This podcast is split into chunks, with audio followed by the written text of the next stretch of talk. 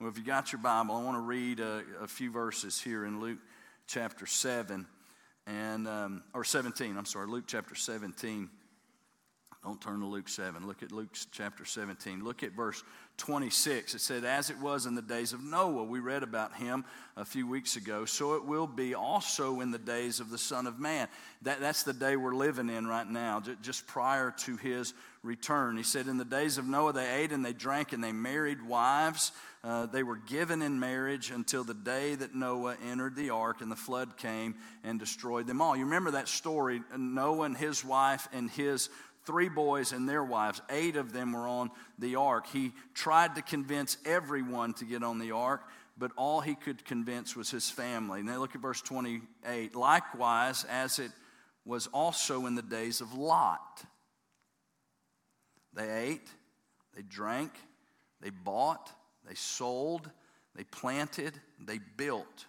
But on the day that Lot went out of Sodom, it rained fire and brimstone from heaven and destroyed them all.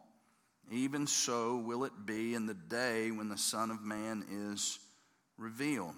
In that day, he who is on the housetop and his goods are in the house, let him not come down and take them away. And likewise, the one who is in the field, let him not turn back. Look at verse 32. Remember Lot's wife. Now, turn in your Bible to Genesis chapter 19, and that's where we're going to be today. But the Lord Jesus points backward to this story in Genesis 19 because it's that important. Sodom and Gomorrah were evil cities, twin cities. Uh, they were known for their sin. In fact, Billy Graham's wife, Ruth, made this statement if America continues on its path, God will have to apologize to Sodom and Gomorrah uh, for destroying them and not destroying America. There's truth in that. We're living in a day, Jesus pointed back. He said, just like Sodom and Gomorrah, just like in the days of Lot, will the time be, the culture, the climate be in that time where the Son of Man will return? We're living in those days. And so I want us to remember today Lot and his family. Lot and his family. I got a lot to read about Lot and his family uh, in chapter 19. And so why don't you let me uh, read it, follow along. We'll go ahead and read the entire chapter. There's parts of this that are somewhat. Um, sensitive for us to read. I was going to say X rated, they probably are. Uh, but, uh, but we're going we're gonna read through it and, uh, and allow the Lord to speak. And so let's read through chapter 19. Don't fall asleep. Uh, get, get into this story because Jesus is telling us to remember this. Remember this story. So let's be reminded of it. Verse 1, chapter 19, Genesis chapter 19. Now, the two angels, you remember the two angels had visited Abraham with the Lord Jesus. There are three men that came. This was last Sunday's uh, message came and told Abraham that his wife Sarah was going to have a baby boy. And, uh, and then the two angels left while Jesus remained talking to Abraham, and the two angels went on to Sodom. And so here's picking up the rest of the story. Verse 1 Now the two angels came to Sodom in the evening, and Lot was sitting at the gate or in the gate of Sodom. When Lot saw them, he arose to meet them, and he bowed himself with his face toward the ground. And he said, here, now, my lords, please turn in to your servant's house and spend the night and wash your feet, that you may rise early and go on your way. And they said, No, uh, but we will spend the night in the open square. Why? They were on a mission. Uh, the, the report had been given to heaven about Sodom's depravity, and Jesus and two angels have come themselves to see if the report was true. Now, could they have seen it from heaven's perspective? Absolutely. But they put feet on the ground and they're there. They're in human form and they're there to see it with their own eyes. And so uh, Lot says, Spend the night in my home. He knew how horrible the town was and he knew they didn't need to be out uh, in the town at night. And they said, No, we need to see this firsthand. And so, um, they said, No, we're, we're going to stay here outside. But he insisted in verse 3 strongly, so they turned in to him and entered his house. Then he made them a feast and baked unleavened bread, and they ate. Now, they were Baptists, right? Anytime you got to cook a meal. Um, and so now, before they lay down, the men of the city, the men of Sodom, both old and young, all the people from every quarter surrounded the house. And they called the Lot and said to him, Where are the men who came to you tonight? Bring them out to us that we may know them carnally. Now, I want you to, you, I don't have to connect a lot of dots here, right? For you, um, Sodom was a sexually depraved city, sexually charged city. Uh, sodomy is a word that we use even in our English vocabulary to describe uh, horrific sexual sin. It is derived from the name of this city, Sodom the men of the city, old and young, showed up to Lot's house, beating on the door, saying, Give us those two good looking guys that just came to your house so that we can have our way with them. That, that's the culture, that's the climate in Sodom. You're about to read the unthinkable in verse 6 and following. It said, So Lot went out to them uh, through the door and he shut the door behind him and he said, Please, my brethren, do not do so wickedly. See now, I have two daughters who've not known a man. Please let me bring them out to you, and you may do to them as you wish. Only do nothing to these men since this is the reason they have come under the shadow of my roof. And they said, Stand back. Then they said, This one came in to stay here, and he keeps acting as a judge, saying, Lot, you, you, you weren't raised here. You just showed up here, and now you're judging us. Now we will deal worse with you than with them. So they pressed hard against the man Lot and came near to break down the door. But the men reached out their hands. These are the angels. They reached out their hands through the door and they pulled Lot into the house with them and they shut the door.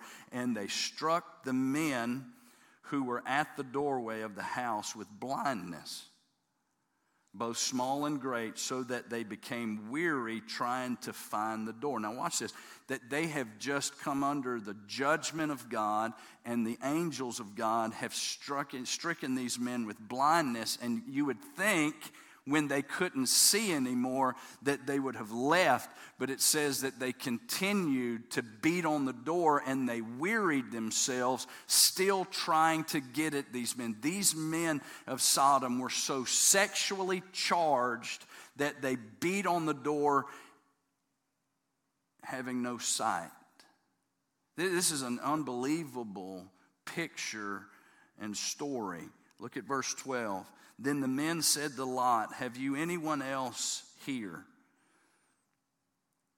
Son in law, your sons, your daughters, and whomever you have in the city, take them out of this place. So the angels are saying to Lot, Gather your family your immediate family, your extended family, anybody that you have, you have the opportunity to save them from the judgment of God. Take them out of this place, for we will destroy this place because the outcry against them has grown great before the face of the Lord, and the Lord has sent us to destroy it.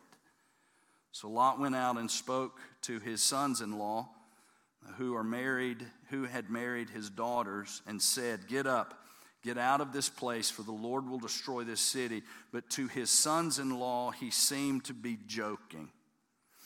When the morning dawned, the angels urged Lot to hurry, saying, Arise, take your wife and your two daughters who are here, lest you be consumed in the punishment of the city. And while he lingered, the men took hold of his hand, his wife's hand, and the hands of his two daughters, the Lord being merciful to him, and they brought him out and set him outside the city. So it came to pass when they brought them outside that he said, Escape for your life. Do not look behind you, nor stay anywhere in the plain. Escape to the mountains, lest you be destroyed. Literally, what he said is run to the rock so that you'll be safe.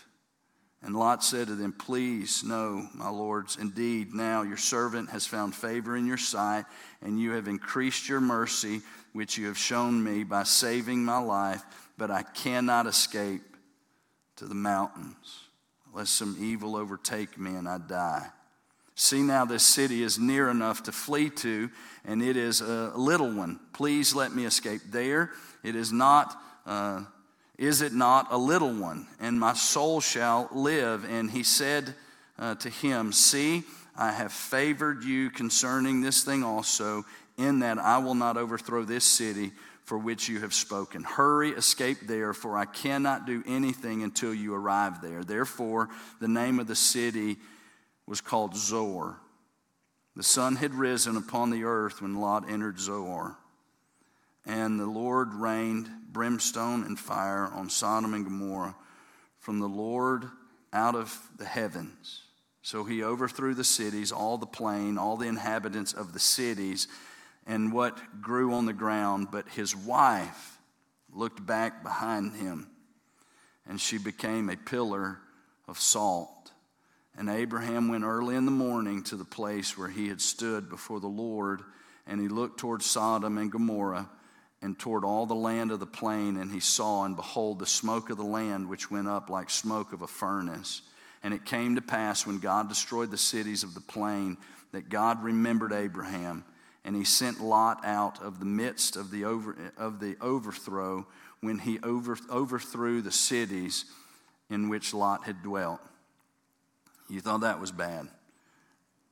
It gets worse. Then Lot went up from Zoar and dwelt in the mountains, and his two daughters were with him, for he was afraid to dwell in Zoar, and he and his two daughters dwelt in a cave. Now the firstborn said to the younger, Our father is old, and there's no man on the earth to come into us, as is the custom of all of the earth. Come, let us make our father drunk with wine, and we will lie with him, that we may preserve the lineage of our father. So they made their father drink wine that night, and the firstborn went in and lay with her father, and he did not know when she had laid down and when she arose. It happened on the next day that the firstborn said to the younger, Indeed, I lay with my father last night. Let us make him drink wine tonight also, and you go in and lie with him, and we may preserve the lineage of our father.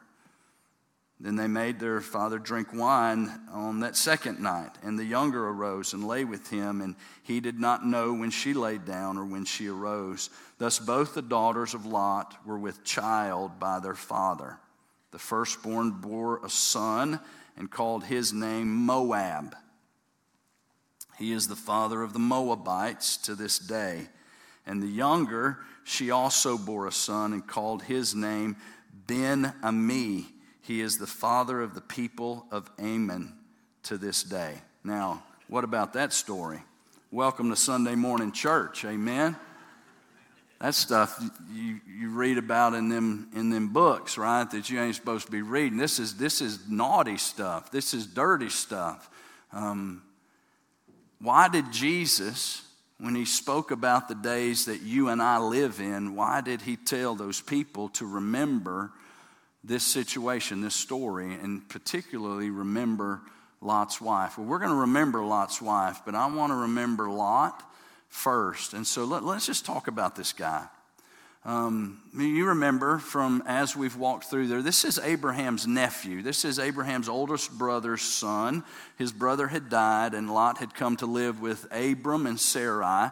Um, Abram was his spiritual leader. Abraham, Uncle Abraham, was the one who pointed him and protected him and guided him, and uh, he lived in his house. Uh, Abraham was the one when they left Egypt um, and he had great wealth. Uh, he had a lot of flocks. Both the men, Lot and Abram, when they left, were wealthy. They got to these plains, and God had promised them, Abraham, already a land. That was in chapter 12, the first two verses. He was going to give them a land and descendants uh, and a family. And so, uh, so, so Abraham gets his nephew Lot and the herdsmen. There's way too much uh, for, uh, for both Lot's herdsmen and their herd, and Abram, Abram's herdsmen and, and his herds to, to stay in one place. And so he said, Lot, you pick where you want to go. And in chapter 13, listen what it says. It's in verse 11. You don't have to turn there, just maybe jot it down. Verse 11 in chapter 13, it says, When they got to that place, um, and Lot lifted his eyes and he saw all the plain of Jordan, that it was well watered everywhere. Lot chose for himself all the plain of Jordan, and Lot journeyed east, and they separated from each other. Now, now listen to this. It said that Abram dwelt in the land of Canaan. This is verse 12. Lot dwelt in the cities of the plain, and he pitched his tent even as far as Sodom. Now, he just, he just uh, pitched his tent and settled toward Sodom. But his eyes were toward Sodom. Lot is a guy that is living his life by sight rather than by faith. Abraham is one who walks by faith. Lot is a picture of a believer that is walking by sight.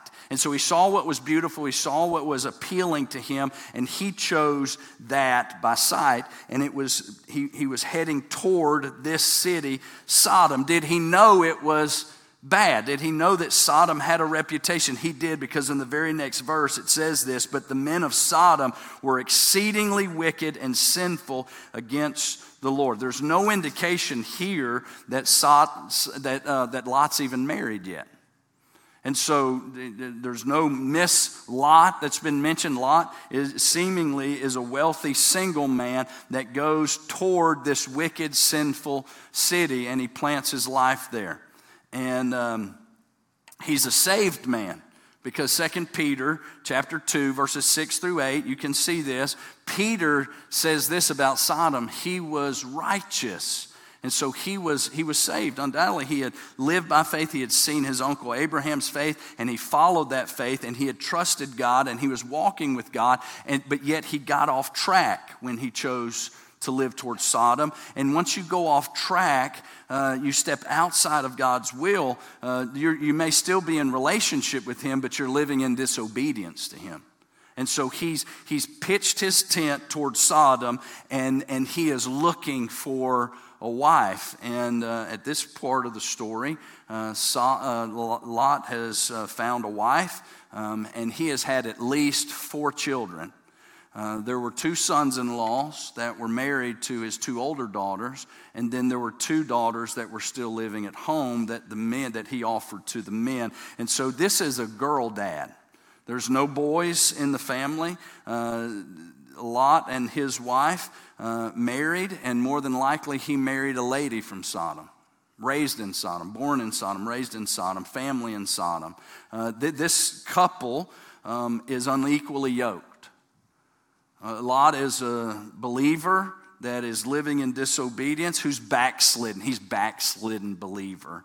And he goes to Sodom. He finds a wife of Sodom. He marries her, and he has four girls, and he raises them not just toward Sodom. The next time we see Lot, he's in the city of Sodom. You remember the story um, that. Uh, that the kings had joined together and they had ransacked Sodom, and Abraham found out. And so he brought 318 of his finely trained mercenaries, and he goes and attacks these kings, and he brings his family back Lot, his wife, and his girls. He brings them back, and guess where they go? Back to Sodom. They head back to that place of wickedness. They had a chance to get a fresh start. Oftentimes in our life, we get chances to make fresh starts. God allows something to happen in our life. It could be a tragedy, uh, it could be a scare, um, it could be whatever it is that draws us close to the Lord for a moment, for a season, and yet we backslide, we end up back. They, they had an opportunity to make a fresh start, and they end up back in Sodom. I made this statement uh, several weeks ago that Lot had moved his life and his family into Sodom, and Sodom has moved into his family. When we see Lot in chapter 19, he's not just a resident of Sodom, he's a leader in Sodom. One of the very first verses we read that when the angels came, he was sitting at the gate in Sodom. Um, we see this picture in Proverbs chapter 31. Uh, the, the, the, this passage about the uh, righteous wife or um, a virtuous wife. Solomon, King Solomon's writing this. He uses a pen name, King Lemuel. He's writing this about his mother, which is Bathsheba, by the way, and he writes all of these qualities of a godly wife in Proverbs 31. In the middle of that, it says that her husband, it's the only time uh, there's a quality given to her husband. It says her husband sits at the gate of the city among the elders of the city. That were significant in ancient day. The gate of the city was where the town council would sit. It's where you would take small claims courts or disputes among brothers. You would bring them to the elders of the city, and the wisdom of the elders would judge that case. Well, uh, King Solomon was the king of Jerusalem, and he would sit at the gate of the city when he wasn't in the palace, and he would sit with his elders, and he would sit with the men, and, and, he, would, uh, and he would carry on uh, court there at the gates of the city. Well, we see, uh, see Lot sitting at the gate of Sodom. He's now this transplant that has been that has planted his life and his family in this wicked city, and the city has recognized him as a leader. He's sitting on the town council. He has opportunity to change things, and he's not. He's allowing. If not allowing, he's uh, he is. Um, putting his stamp of approval on the wickedness in this city. Lot is a picture of a backslidden believer. He invited the angels into his house.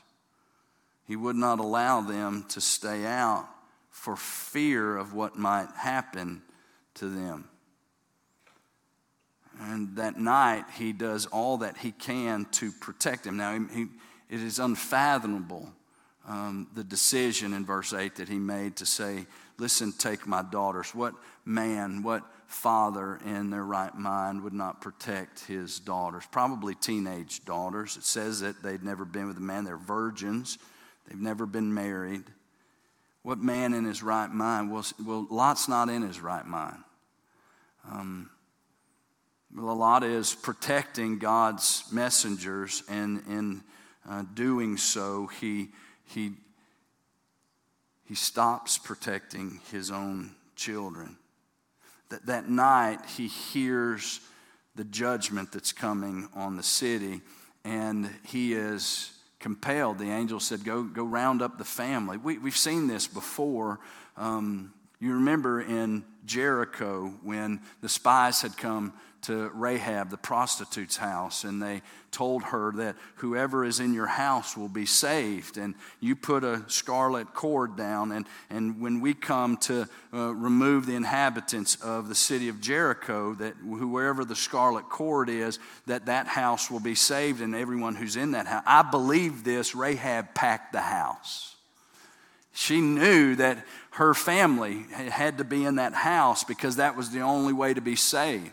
Noah got his family, and all that would follow him was his family. Well, Lot goes to get his two sons in law and his daughters and potentially his grandchildren, begging them, judgment's coming. come with do you see the urgency in this in evangelism in, in, in lot's life he is a backslidden christian and, and he is he now knows for certain that judgment is coming, and he's frantically going to his children's home, begging them to leave the city with him, and they thought that he was joking. And what's crazy to me is judgment would come at sunup, and Lot slept like a baby that night. In fact, it says that the angels had to um, wake him up that morning and said, Arise, get, get up, hurry with haste, because judgment's coming. And this guy slept like a, a baby. I tell you what, the slightest thing interrupts my sleep these days. If I knew that judgment was coming, I would have spent all night long doing all I could to get everyone I could to get out of that city. And yet Lot goes home and sleeps. The angel hastens him, and, and watch what it says. It said that he lingered, even to the fact that the angel had to grab his hand and drag him out and grab his wife's hand and drag her out and grab his two daughters' hands. You, you, can, you can see each angel has two people. One, angel has Lot and his wife by the hand, and the other angel has his two daughters by the hand, and they're dragging them out of Sodom.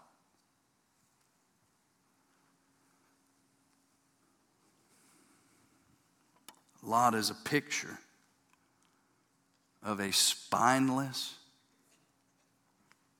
passive, cowardly husband and father. That this is a guy that has sunk so low in his backslidden state that he has no regard for spiritual things anymore. He has been so hardened by the sin that surrounded him. That he has no concern for the lost. He slept like a baby. Church, this may be a picture of the church today. That the world that we that surrounds us is living on the brink of judgment and we sleep like babies. In, in fact, probably one, one, description of the church, I'm not just talking about First Baptist, I'm talking about the church of the Lord Jesus on the earth, currently on the earth. Probably one characteristic is that the church is asleep. While the world goes to hell, the church sleeps and judgment's coming. Remember Lot. But remember Lot's girls. They knew nothing but Sodom. They, they, they, they had no visions of anything but this place. They had no past memory of the good old days in another place. They were born in Sodom, they were raised in Sodom, and all of the sexual depravity that surrounded them, that they were raised around, that, that, was, that was, they thought the whole world was like that. That they thought that was commonplace. I want you to know something. This generation, that is growing up in this country today if you have grandchildren that are teenagers and young children if you have if you if you're parents of teenagers um, today i want you to know something. They, they know nothing else. That they have they have been raised in a sodom they, they have been raised in a, in a culture where everything is so sexually charged.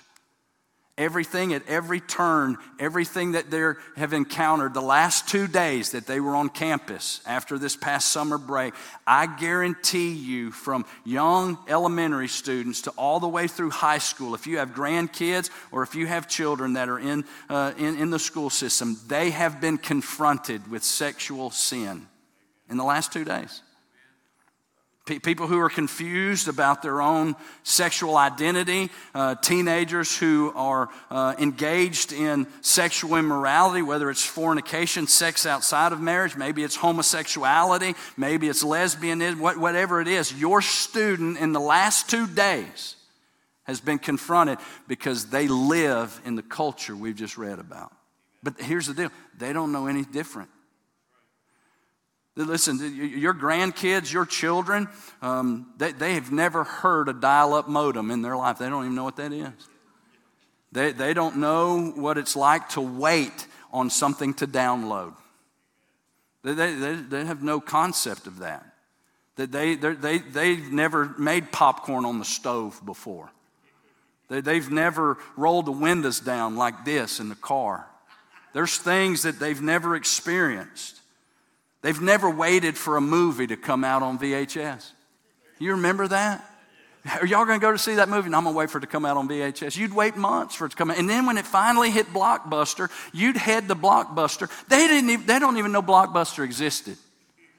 You'd head to Blockbuster, and you know what you'd do? You'd find out there were seven copies and they're all out. And then you'd have to wait again for them to bring them back so you could come back in, in a hope the next weekend and get them. That this generation has no idea of waiting. They don't wait on anything. They tap their feet at the microwave, waiting for a meal to be done. Do you know what's crazy? This generation has never gone to bed wondering anything. Do you remember what it was like? When someone would bring up a question, hey, who sings that song?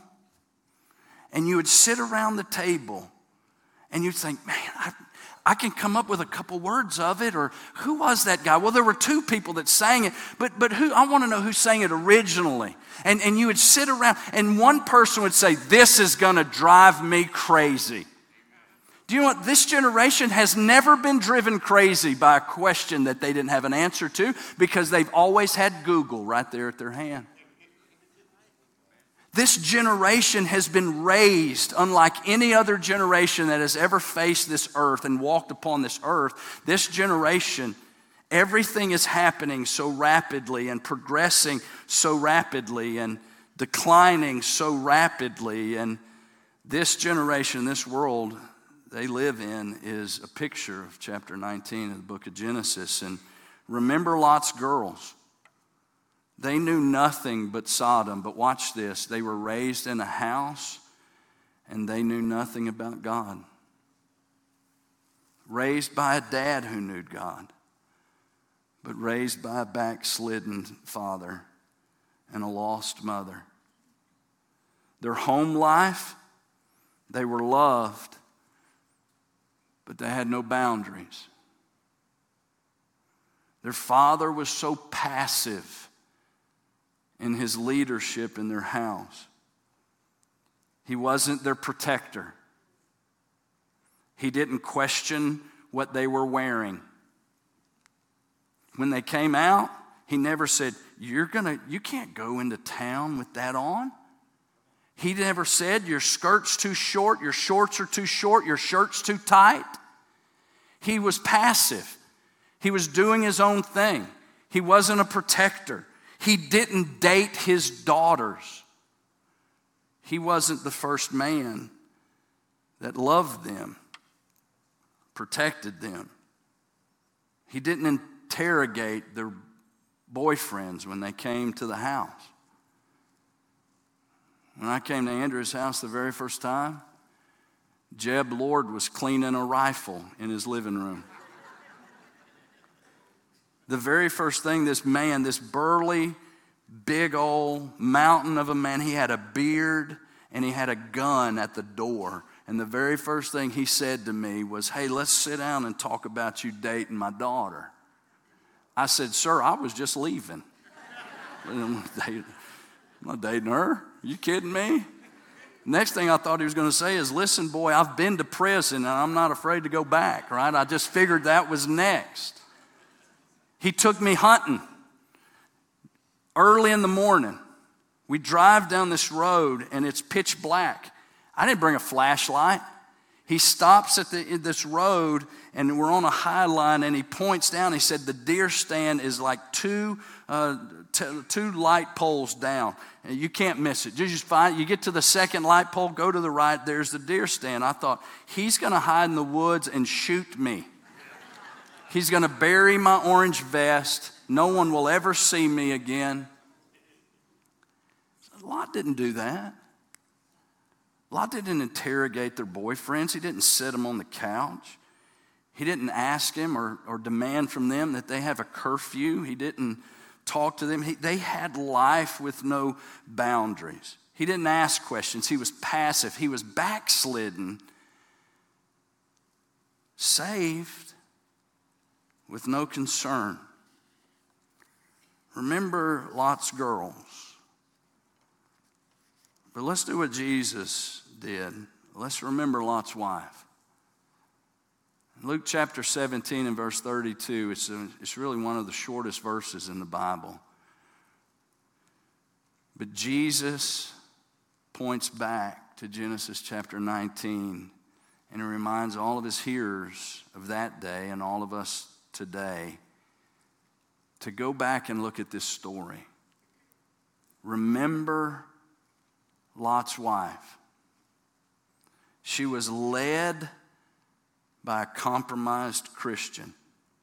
If you were to have knocked on uh, Mrs. Lot's door and asked her a spiritual question. I mean, if visitation went out on a Tuesday night through Sodom and you were going knocking and it was two by two and you were just going to go and share the gospel with people in Sodom and you got to Lot's house and the only person home was Lot's wife, and you knocked upon their door, and she came, and you would ask her, Tell me about your relationship with God.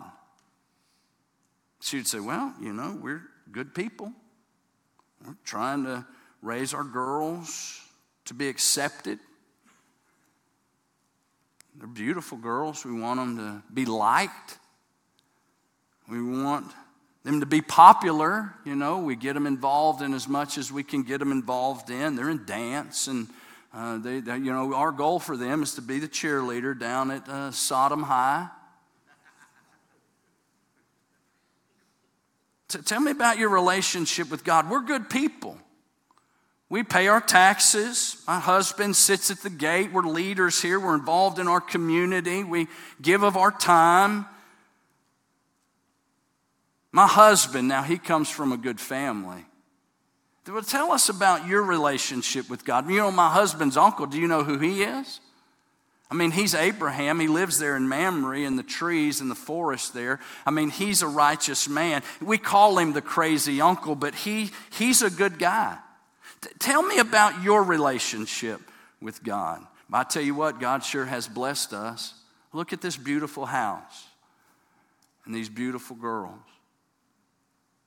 You know, the man upstairs has poured his blessings out on us.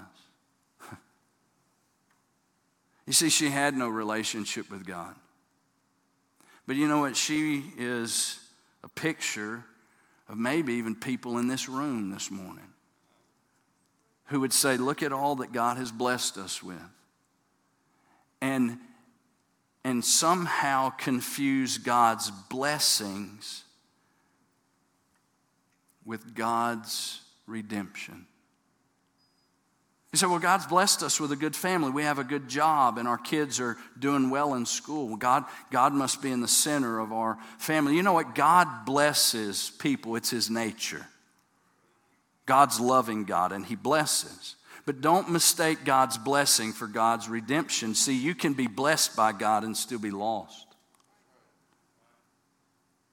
You can have a crazy uncle that really loves Jesus and talks to you about Jesus every family reunion, but you won't get to heaven on the coattails of your uncle.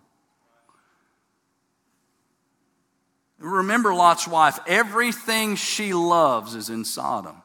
Two married girls, two sons in laws, maybe grandkids, two unmarried daughters. Probably her parents are still there. Everything she loves. Remember Lot's wife? She really had too much to leave, didn't she? Really, too much to lose on this earth physically. She was almost saved, but she couldn't walk away from her past. You know anybody like that? The demands of following Jesus are so great that someone may get close to walking with Jesus, but they can't bear to walk away from their past. And the Bible says she became a pillar of salt. What's the significance of that? I wish I knew. I know this her heart was already hard, and God hardened the rest of her. Everything would have been different. Watch this. If Lot had been the salt that God wanted him to be, everything in his family would have gone differently if Lot would have been the salt and the light for his family. If you got just a minute, I want you to turn to Matthew chapter 5. Matthew chapter 5. L- listen to this. It's in the Sermon on the Mount. Jesus is um, preaching this message in Matthew 5, 6, and 7. And right at the beginning, he shares the Beatitudes, the blessing statements Blessed are you. Um, but then in verse 13, listen what he says. He says, You're the salt of the earth. But if the salt loses its flavor, how shall it be seasoned? It's then good for nothing but to be thrown out and trampled underfoot by men. What's he saying? Salt has a lot of characteristics. One of them is to preserve, um, it preserves meat. One of them is a healing thing. So salt will heal wounds. You know, the, the, probably the, the most vivid picture for us is is that of flavoring. Salt changes the taste of something and it doesn't become what it's been placed on. You can put salt on french fries and they're just salty fries. It doesn't, uh, it, the salt doesn't become fries. The fries don't become salt. It changes the taste of fries without becoming fries. And Jesus is telling you and I that we're to go out into this world, change the flavor of this world without becoming this world. We're, we're to take it home with us. Lot never took the salt home. Lot had an opportunity to lead his wife to faith. Lot had an opportunity to raise his four daughters in a house of faith. Lot never took the salt home. He could have changed the flavor of his home. In fact, it was his responsibility to. Look at, look at what Jesus says in verse 14. He says, You're the light of the world. A city that's set on a hill cannot be hidden, nor do they light a lamp and put it under a basket. But in the, he's talking about the house, how a light is supposed to light the house, and that light in that house will eventually light the city. You put it on a lampstand, it gives light to all who are in the house. Let your light so shine before men that they may see your good works and glorify your Father in heaven. Lot, if he would have decided to change the flavor of his home and his family to be the light in his house, this day would have been completely different. Sir, I, I, I want to ask you a question. What happens? To a man and his family when the man surrenders his life to the authority of Jesus Christ? What, what, what would God do in your marriage and in your family if you, not your wife, if you would surrender your life to the authority of Jesus Christ? There's been a lot of studies done and statistics are statistics, and we can make them say anything they want to say. Lifeway uh, sent out a survey, and they answered that question what would happen if the man of the house surrendered his life to the authority of Jesus and began walking with him and coming to church? Listen to this if a father does not go to church and the mom does, one in 50 kids will grow up and attend church. Just one in 50. That's, that's with a mom who loves Jesus, with a dad who doesn't. If the father goes to church regularly, and it doesn't matter if the mom does or not, but if the father goes to church regularly, between two thirds and three quarters of the children will grow up and take serious a relationship with God. Is that not amazing? You know, if that didn't get you, listen to this one. If a child is the first to get saved, I was the first to be saved in my family. I was uh, 17 years old. I was a child in my home at that time. If a child is the first to get saved, there is a 3.5% probability that the family will follow and be saved. Now, watch this. If the mom is the first to get saved, the number bumps up to 17. There's a 17% chance of probability that the remainder, the rest of the family, will follow Jesus and be saved. But if dad's the first one to get saved, you're not ready for this. 93% probability that the rest of the family will follow Jesus. You see, God established you to be the leader of your family. You have just witnessed what happens when a man decides to passively live a backslidden Christian life and not live for Jesus Christ. So I want to challenge you. What does it take for you to step up? Listen, ladies, you, you ought to be committed to Jesus. This sermon is not just for the men. You ought to be committed to Jesus. When mom and dad together are, it changes everything when you're on the same page. Yesterday, we um, celebrated the life of Melissa Kinney right here. I don't know how many people were here, a lot. I told a story about uh, the day she got saved. They were sitting right back there. It was March the 9th, 2014. Gene Williams was preaching. Some of y'all remember Brother Gene. He was an evangelist. He's in heaven now. Gene Williams was preaching, and they both, Matt and Melissa both, came forward and surrendered their life to Christ. March the 9th, 2014. I shared the story yesterday that um, in uh, May of 2015, we were interviewing Brandon Lewis to come be our student pastor. This was his first time at First Baptist Haughton, and uh, we were there. And uh, prior to that, Travis Paralee had texted me uh, questions, interview questions to ask, and one of them was, uh, "What was the last hole you dug and why?" And Travis, uh, he and I were looking at that and said, Well, that's a stupid question. Why would anybody ask that?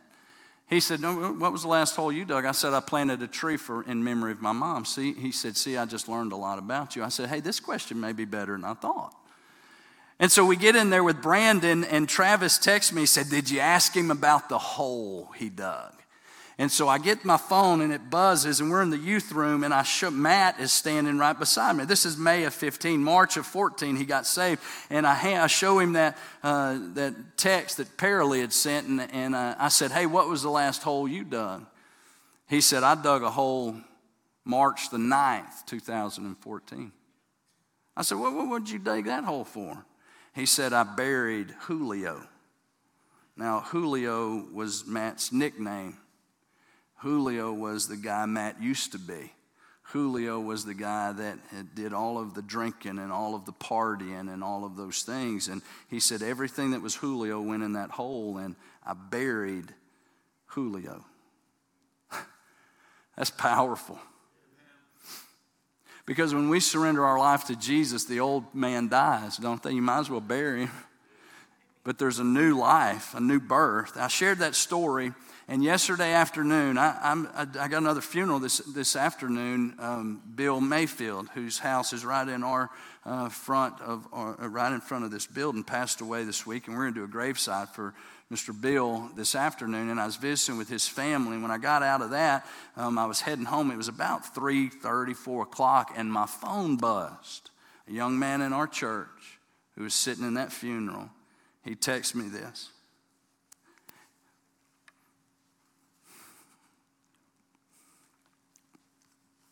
He said, I just dug a hole. I got on the phone with Sam Brimer last night. He said, Man, I left that funeral and God was all over me. I walked an aisle when I was a little boy. There's never been evidence that Christ lived inside of me. He said, I cried all the way home. I told Lauren I needed to go check a place that he had burned. Sam's a forester. and He had burned a track of timber in Ivan Friday, and he told Lauren, he said, I need to go check that track out. And he said, I, I grabbed my Bible that was sitting on the uh, counter and I threw it in my truck. And he said, I cried all the way to Ivan under conviction. He said, I pulled up to that track that he said, I didn't need to check it. Everything was good Friday. I knew it was going to be Good Saturday, so I just need to get away. And he said, I pulled up to that track and I grabbed my Bible that was sitting on the dashboard of my truck. And he said, I just told God right there, I said, He said, I got to know that this is real. I need to know that you're, you're moving in my heart. And he said, He just opened his Bible up and it opened up to Psalm chapter 1. He started reading Psalm 1 and verse 2, it said, like a tree that's planted by streams of water. He said, Lord, that's me. I'm a, I'm a tree guy. Right? I do that. I do trees. He said, but I just knew Psalm 1 2 wasn't the verse God wanted me to see. And he said, but on that page of my Bible, Job ended at the top and Psalm 1 started. He said, so I looked up at the top of Job. He said, listen, man, I, I, I've read a lot in the Bible. I don't know that I've ever read the book of Job in its entirety. And he said, chapter 42 of Job was the last chapter. He said, so I started reading Job 42. And he said, I got down to verse 6. And God told Job to repent in dust and ashes. He said, I stepped outside of my truck and he said, I was broken. My boots landed in dust, and all I could see was ashes where I'd burned that field the day before. And he said, I surrendered my life to Jesus Christ. I want you to know something. I told Sam Brimer last night on the phone, I said, You know, you may not have noticed this or understood this, but when you drove back home from Ivan, your boys brought, you brought a new daddy home to your boys. Lauren got a brand new husband. Y'all been married for 13 years. But when you showed up yesterday afternoon from Ivan, Lauren got a brand new husband.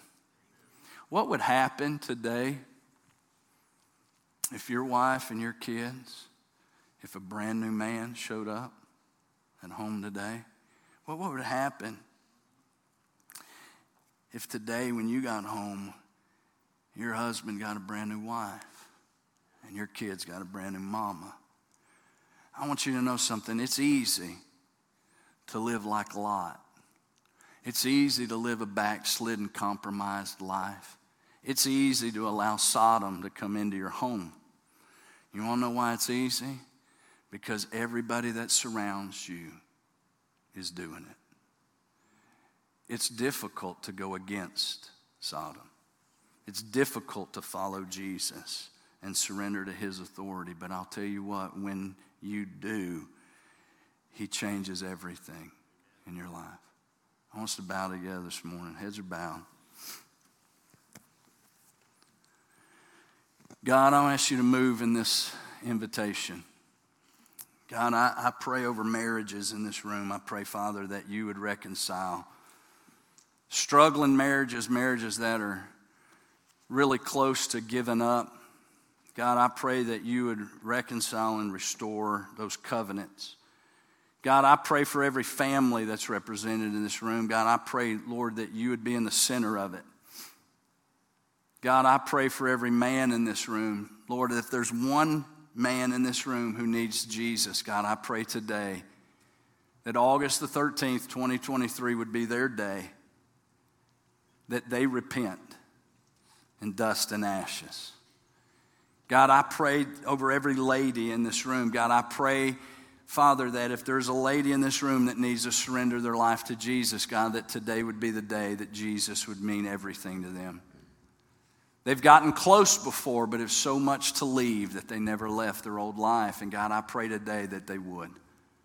God, you do what only you can do. And Father, we trust you and we ask you to do it. Move by the power of your Holy Spirit. And we ask it in Jesus' name. Amen. Let's stand together, church. We're going to sing an invitation, and all this is is just inviting you to come. If you need to be saved, come to one of our pastors. If you want to join First Baptist Haughton, come to one of our pastors. If you want to just come down here and pray, you come and pray here at the altar. You come as we sing this morning.